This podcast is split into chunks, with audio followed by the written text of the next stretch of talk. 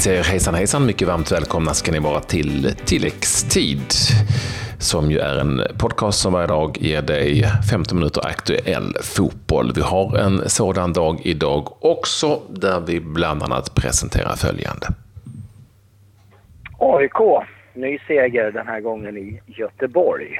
Kampen mellan Tyskland och Turkiet har en vinnare. Här spelas EM 2024. Och kampen om omgångens lag, ja den är också avgjord. Ja, den är ju det. Och eh, det här är ett intressant lag som vi presenterar, men vi gör det i slutet av den här sändningen. Vi börjar förstås ändå med den allsvenska fotbollen som sig bör. Nu är omgång nummer 23 färdigspelad och den mest intressanta matchen på förhand. Givetvis på Gamla Ullevi i Göteborg, där IFK Göteborg tog sig an AIK i ett sånt där rivalmöte som det ju har blivit, eller det har väl säkert varit i väldigt många år förstås. Och det var AIK som vann till slut med 2-0. Jag såg hela matchen. Jag har aldrig sett som under de första 45 minuterna under 2000-talet ett AIK vara så fullständigt överlägset i IFK Göteborg. Det var kattens lek med råttan, fast tvärtom då. Eh, och det var, det var, det var eh, ett lag som ville väldigt mycket, som sprang och som kunde mycket mot ett lag som såg fullständigt håglöst ut och som inte kunde, som inte är tillräckligt bra och dessutom eh, måste jag säga, oerhört taktiskt förvirrat under den första halvleken. Dock bara 1-0, ett väldigt snyggt mål, väldigt snyggt spelmål där Sebastian Larsson till slut hittade Tarik El i straffområdet för 1-0. Och så kunde man då eh, komma tillbaka den andra halvleken i Göteborg, något i varje fall, hålla i bollen. Men på en hörna i slutminuten, Henok Goitom skallade in bollen, omgiven av sex IFK Göteborg-spelare.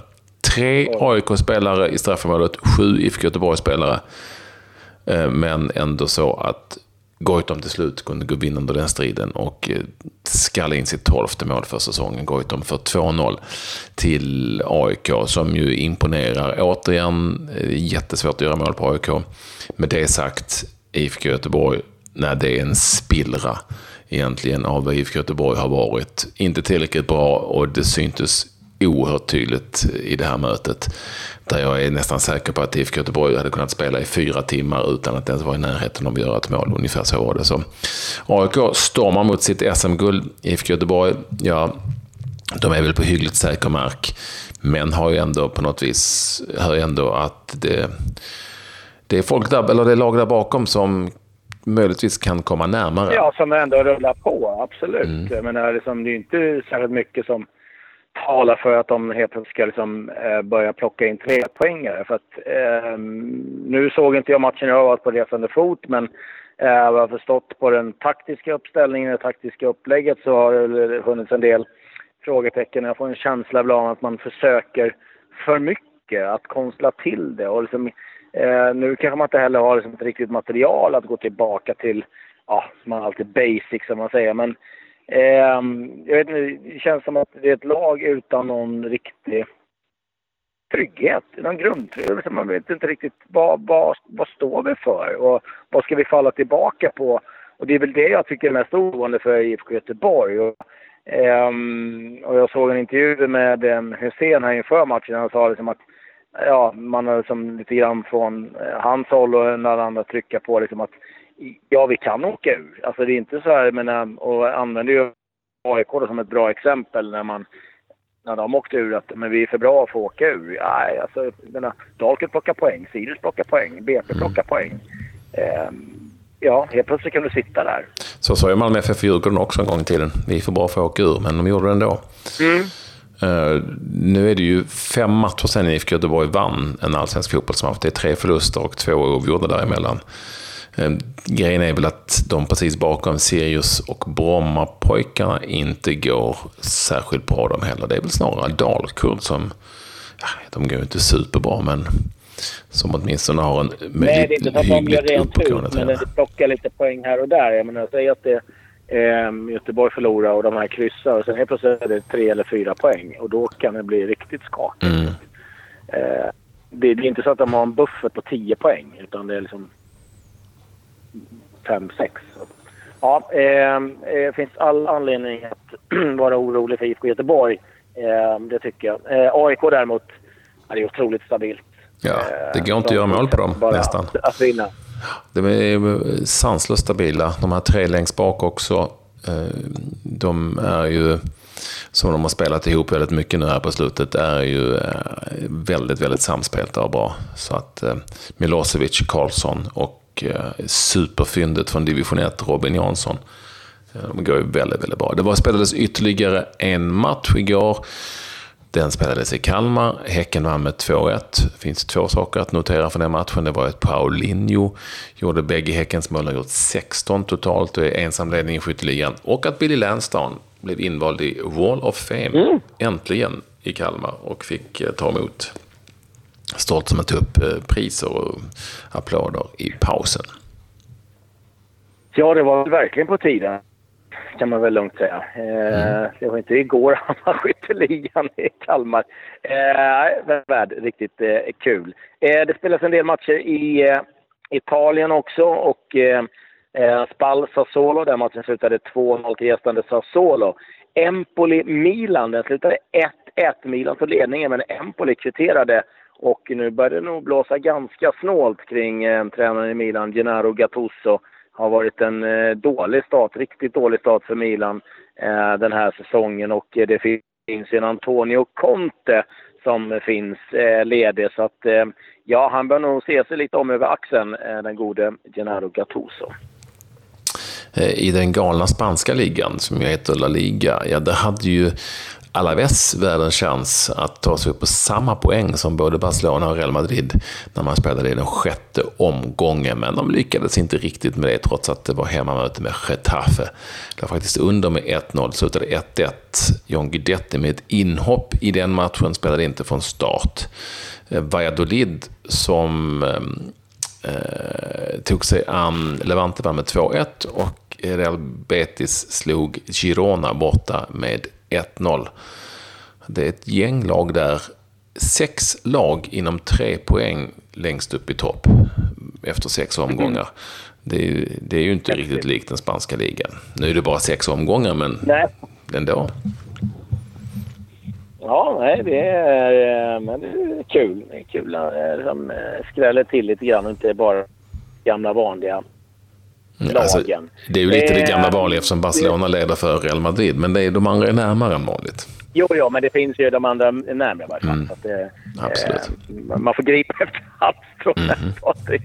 Eh, men eh, lite övriga nyheter får vi väl eh, rapportera. Och eh, den stora var ju givetvis att det nu är klart vad EM 2024 ska gå. Det är ju någonstans skönt att det här experimentet Eh, utspritt över hela Europa. Eh, inte fick något jättefäste utan Tyskland är eh, värdnation 2024. Jag måste säga lite förvånad. Det var ju Turkiet de slogs mot och det kan jag inte jätteförvånad att de slog just dem men att eh, det var ändå ganska nyligen de hade VM. Eh, och ett land som Italien till exempel har inte haft någonting sedan 90 Nej. Men, eh, har ja. inte ansökt och har väl inte aren, de kraven på arenorna. Nej, de skulle väl behöva. De inte, alltså. Jag vet att de sökte något EM-slutspel de inte fick.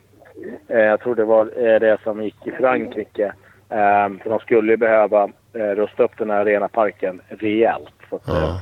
Eh, ja, problematiken, problematiken med EM är ju numera att det är så väldigt många lag. Det är ju som ett, som ett VM liksom i stort sett. Så att, eh, ja, alltså... Ja, det, det, måste ju finnas en infrastruktur, klart. Ja, Så det går liksom inte att, att, spela i Belgien. Ja, kanske Belgien. Nej. Nej. inte ens det. Nej, det skulle inte funka liksom längre. Så det finns ju bara extremt få länder om inte de går ihop. Sen kan jag också tycka att det är lite konstigt att man gör det här experimentet och sen så eh, finns det inte längre innan man ens har spelat Innan man ens har ut, utvärderat det. Ja, man har ju inte ens spelat så. Så det här alltså att man ska spela, nu menar vi, nästa EM spelas ju på flera olika ställen. Ja, det, det är faktiskt lite konstigt, men nu blir det Tyskland i varje fall och de kan ju arrangera. Även om det skulle vara rätt intressant att se hur Turkiet hade fixat det. Det är ju ett stort land med ganska många fina arenor nu för tiden. Mm. Eh, men det finns väl en del politiska eh, anledningar där. Eh, ett annat beslut. Jag måste säga att jag är lite förvånad över att man tog det så snabbt ändå. Det var införandet av VAR i mm -hmm. nästa års Champions League. Och eh, anledningen till att det, liksom, eh, det är ju att ja, det är ju lättare att implementera i en liga för där har du liksom klart vilka eh, länder som, eller vilka lag som spelar på vilka arenor. Eh, Champions League är det ju liksom, det är en ganska rejäl kostnad. Jag menar, säg att ett svenskt lag kvalar in till Champions League nästa år. Ja, då ska de hosta upp ett VAR-system. Det behöver goal line technology antagligen. Eh, och det är för tre hemmamatcher. Men då, du, du tror inte det är ambulerande liksom i själva Mm, nej, nej, jag tror inte. Jag tror, jag tror att det krävs en del saker som behöver tas in. Jag är inte hundra. Jag är inte hundra, men det är vad jag som förstått lite grann från de eh, eh, som är tekniskt kunniga kring det här så, så, så är det en, en, ganska stor apparat eh, ändå. Så att, eh, men nu har man tagit det beslutet eh, så får vi se lite grann och det blir intressant att se om det då jag gissar att det är Uefa som vill ta de där kostnaderna för att eh, Eh, Eh, för alla småländer, som det är ganska många klubbar som kanske är med ett år, eh, borta ett par år, sen eh, tillbaka igen. Så att, eh, eh, ja, det, det, blir intressant att följa. Jag tycker att annars att det är ett rätt beslut. Det, det ska jag säga. Jag tycker att det är ett rätt beslut att, att eh, ta. Vi, vi kommer se eh, alla stora ligor ha VAR inom ett par år. Så är det. Eh, så är det, men alla stora ligor har ju inte tilläggstidsomgångens lag, för nu är det dags. Det går undan nu. Ju, nu kör det ju för fullt alltså. Det är ju hela tiden att man får vara redo. Det är 23 eh, det är omgången som har spelats i Allsvenskan och vi har plockat ut ett lag som ska spela 4-3-3. Eh, och ja, vad vill du ta? Ska jag ta målvakt och försvarsspelare? Ja, gör det. Eh, vi valde... Du, du gillar ju eh, det defensiva. Mm -hmm. Vi valde ju um, Isak Pettersson. Jo, tjena. Uh, vi vill Isak Pettersson från Norrköping är med för fjärde gången. Uh, målvakt, han är den målvakt som har varit med flest gånger efter sin fina match, inte minst i andra halvlek mot Malmö FF. Henrik Kastegren, Norrköping, Jon Jönsson, Elfsborg, Robin Jansson, AIK och Patrik Kposo, Östersund, bildar vår fyramannaförsvar. Mm, och vi har valt ett eh, tremannamittfält tremanna mittfält den här gången och eh, det blir eh, Hammarbys Junior som är med igen. Vi har också Öst, eller Malmö FF, tidigare Östersund, så att säga. Bachuri som tar plats tillsammans med AIKs Sebastian Larsson. Ja, och så längst fram förra årets skyttekung Kalle Holmberg med för första gången faktiskt i omgång 23. Han har ju haft det ganska mm. tungt också. Eh, Dino Islamovic, Östersund, som är med för andra gången. Och Paulinho, Häcken. Eh, där har vi de spelarna som eh, bildar vårt 4-3-3. Frågan är ju då förstås vem som blir omgångens spelare. Vi ska se vad det blir när juryn sätter sig, men jag tror eh, att jag vet kanske vem det blir. Mm. vi får ju ge oss till tåls helt enkelt eh, tills imorgon. En avslutande nyhet. Eh, eh, inte särskilt glädjande men eh, förväntar kanske och kan på ett sätt positivt. Det är att det nu kommer uppgifter från eh, Tyskland att Alexander Isak kommer att lämna Dortmund i januari. Eh, det finns ett spel som tyder på att hans tid där är, är över. Eh, du menar att det blir ett lån, va? Utgår Ja, det kan nog bli lite äh, allt möjligt skulle jag tro. Äh, men de är, nog, är det någon som vill hosta upp pengar som äh, är i närheten eller de själva betalar så där de nog vilja sälja. Annars så tror jag att det är ett lån.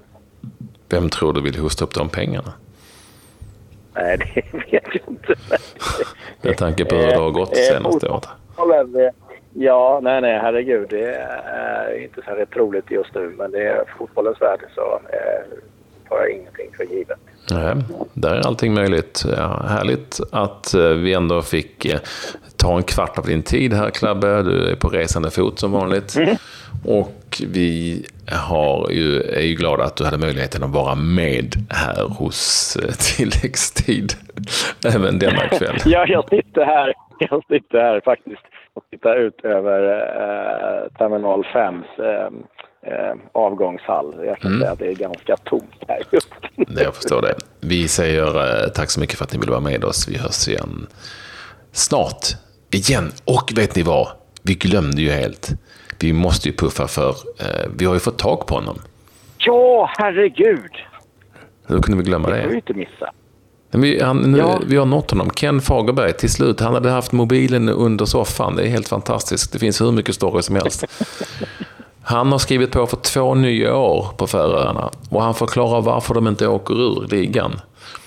Och han förklarar eh, att han har fått ett barn till och att han, vad, vad han gör på vardagarna. Och att det är kaos i byn. De hade nämligen ett inbrott i somras. De skyller på turister tydligen. Aj, aj. Ja. ja, det är en fantastisk historia. 20 minuter med Ken Fagerberg, del 2 på Färöarna som också innehåller en liten inbjudan till många svenska spelare om de vill komma dit. Men först och främst till oss. Han tror att vi kanske kan ta en plats.